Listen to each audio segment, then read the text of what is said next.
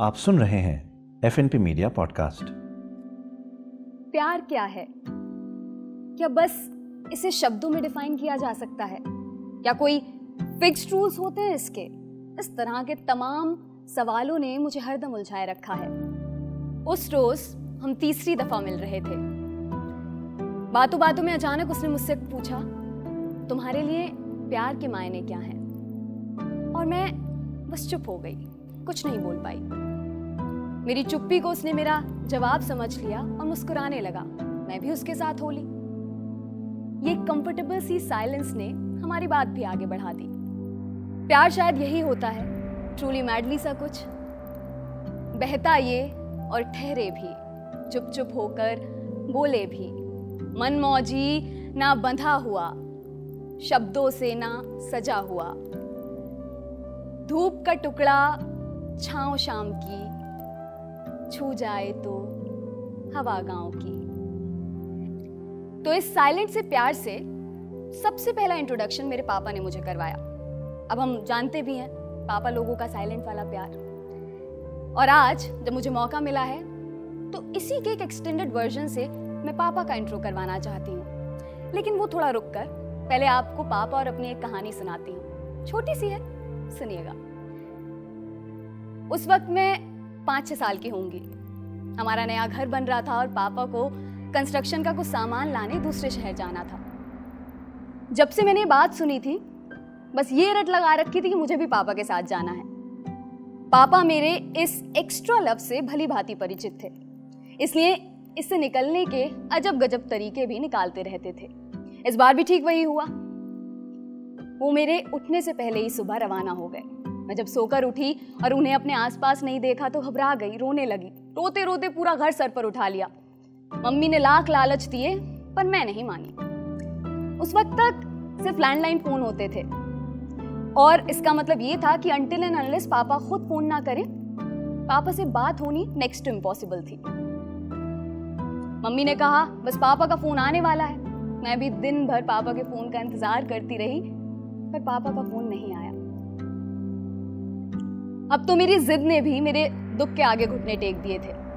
और दुख इतना भारी लगने लगा था कि मन के अंदर धसा कर रखूँ तो आफत आ जाए। इसने उठा ली अपनी अप्सरा की वो गोल्डन लाइनों वाली पेंसिल और लिखने लगी, पापा के नाम एक छोटू सा लेटर। कुछ ऐसे। पापा, बहुत दुख के साथ मैं आपको पहला लेटर लिख रही हूँ। आप मुझे साथ नहीं लेकर गए कोई बात नहीं। आप तब भी सबसे अच्छे हो। आप जब नहीं होते तो मैं बहुत अकेली हो जाती हूँ, मुझे कुछ भी अच्छा नहीं लगता। मैं पक्का नहीं रहूँगी आज से बाद, बस आप जल्दी से घर आ जाओ। इस लेटर के साथ बनाई एक छोटी सी ड्राइंग पेपर के इस छोर पर पापा को बनाया और दूसरे छोर पर अपनी रुआसी शक्ल। अगली सुबह हुई। स्कूल जाना था सो मुझे जल्दी उठाया गया। पापा भी तब तक घर आ गए थे। मैंने उन्हें अपने सामने देखा और दौड़ी दौड़ी उनके पास चली गई। उनसे जाकर चिपक गई। पापा ने मेरा वो लेटर दिखाते हुए मुझसे कहा, और ये क्या लिखा था? मैंने कहा, आपने फ़ोन ही नहीं किया तो मैंने ये लिख दिया। पापा ने उसे केयरफुली फोल्ड किया और मुझे दिखाते हुए बोले, लो, आ गए गुड़िया और पापा पास पास अब तो खुश। मैं हंसने लगी और पापा ने भी अपने मन का सारा प्यार इकट्ठा कर मुझे सॉरी कह दिया। मैंने भी पापा को माफ़ कर दिया, एक शर्त के साथ। कि अगली बार मैं पक्का पापा के साथ जाऊँगी। तो कुछ ऐसे शुरू हुई मेरी लेटर लिखने की कहानी। हमारी सुपर फास्ट जिंदगियों में ये तरीका कम्युनिकेशन का ये तरीका थोड़ा अटपटा लग सकता है इम्प्रैक्टिकल लग सकता है, लेकिन मैं इसे ही प्रेफर करती हूँ। जब भी किसी से कुछ ज़्यादा ज़रूरी कहना हो कि बोला ना जाए तो मैं लिखना प्रेफर करती हूँ। ये आसान है और कारगर भी। इसीलिए आज भी एक लेटर लिख रही हूँ। शायद कुछ बेहद ज़रूरी कहना है। पापा से, ऊपर से फादर्स डे भी है। डियर पापा, आपकी व्हाट्सएप डीपी देखी अभी। आपने, वो जो हम बच्चों की फ़ोटो लगाई है ना एल्बम से खींच कर उसने सारी यादों को इंस्टेंटली ताज़ा कर दिया। अब गिनने बैठूं तो बेईमानी कर जाऊँ। उधर मम्मी के हवाले से खबर आई है कि सोशल मीडिया भी खूब चला रहे हो आप। अब तो फेसबुक ने ही बता दिया होगा कि आज फादर्स डे है। वो ज़माने गुजर गए जब सुबह सुबह हम आपको फ़ोन किया करते थे हैप्पी फादर्स डे विश करने के लिए। और अब बड़े चौक कर कहते थे अच्छा भाई, आज फादर्स डे है, हमें तो कुछ पता ही नहीं रहता। और फिर थैंक यू कह अपने रोज़मर्रा के कामों में लग जाते थे। आज फिर से फादर्स डे आया है। हिम्मत की है कुछ कहने की आपसे, शब्दों को जैसे तैसे बटोरा है। पता नहीं आपको कैसा लगेगा, आपका रिएक्शन कैसे होगा। लेकिन फिर भी मैं कह रही हूँ मम्मी का ये कहना कि तुझे तो अपने पापा से ही ज़्यादा लगाव है। मैं हर बार खुद ही तो सच कर देती हूँ। अपने जीवन की छोटी से छोटी खुशियाँ, बड़े से बड़ा दुख सबसे पहले आपको बताया। कोई और कभी नहीं दिखा, किसी और पर रत्ती भर भरोसा तक नहीं हुआ। जब भी कोई ऐसी बात आती, बस आपको एक फ़ोन लगा लेती और सब कुछ कह देती। मुझे याद है आखिरी बार, जब आधे घंटे तक मैं लगातार रोई थी फ़ोन पर और आपने मुझे चुप कराते हुए कहा था। बेटा तू अजीब नहीं है। अपनी दोस्त बने एक बार खुद। खुद पर थोड़ा सा भरोसा कर। देखना सब कुछ कैसे खुद ब खुद हो जाएगा। और ये बात मेरे लिए रामबाण बन गई। ज़िंदगी भर नहीं भूली मैं इसे। आपसे बताना चाहती हूँ कि इसने कैसे काम किया। मुझे पता नहीं कि आपका रिएक्शन क्या होगा ये सुन के। लेकिन जो भी हो, अब मैं अपने सारे डरों को दफन कर आई हूँ और बस लिख रही हूँ। तो करीब डेढ़ साल पहले की बात है मैं एक पोइट्री इवेंट में गई थी, बहुत दिनों बाद। अजीब से डर हावी होने लगे थे। ऐसा लग रहा था जैसे मैं कुछ नहीं कर पाऊँगी, सब कुछ गड़बड़ कर दूँगी। जितने जितने वक्त से मैंने खुद को मज़बूत किया था, वो सब कुछ मेरी आँखों के सामने चकनाचूर हो रहा था। मैं जैसे तैसे स्टेज पर गई और दो लाइनें अभी सुनाई ही थी कि ऑडियंस से एक आवाज़ आई।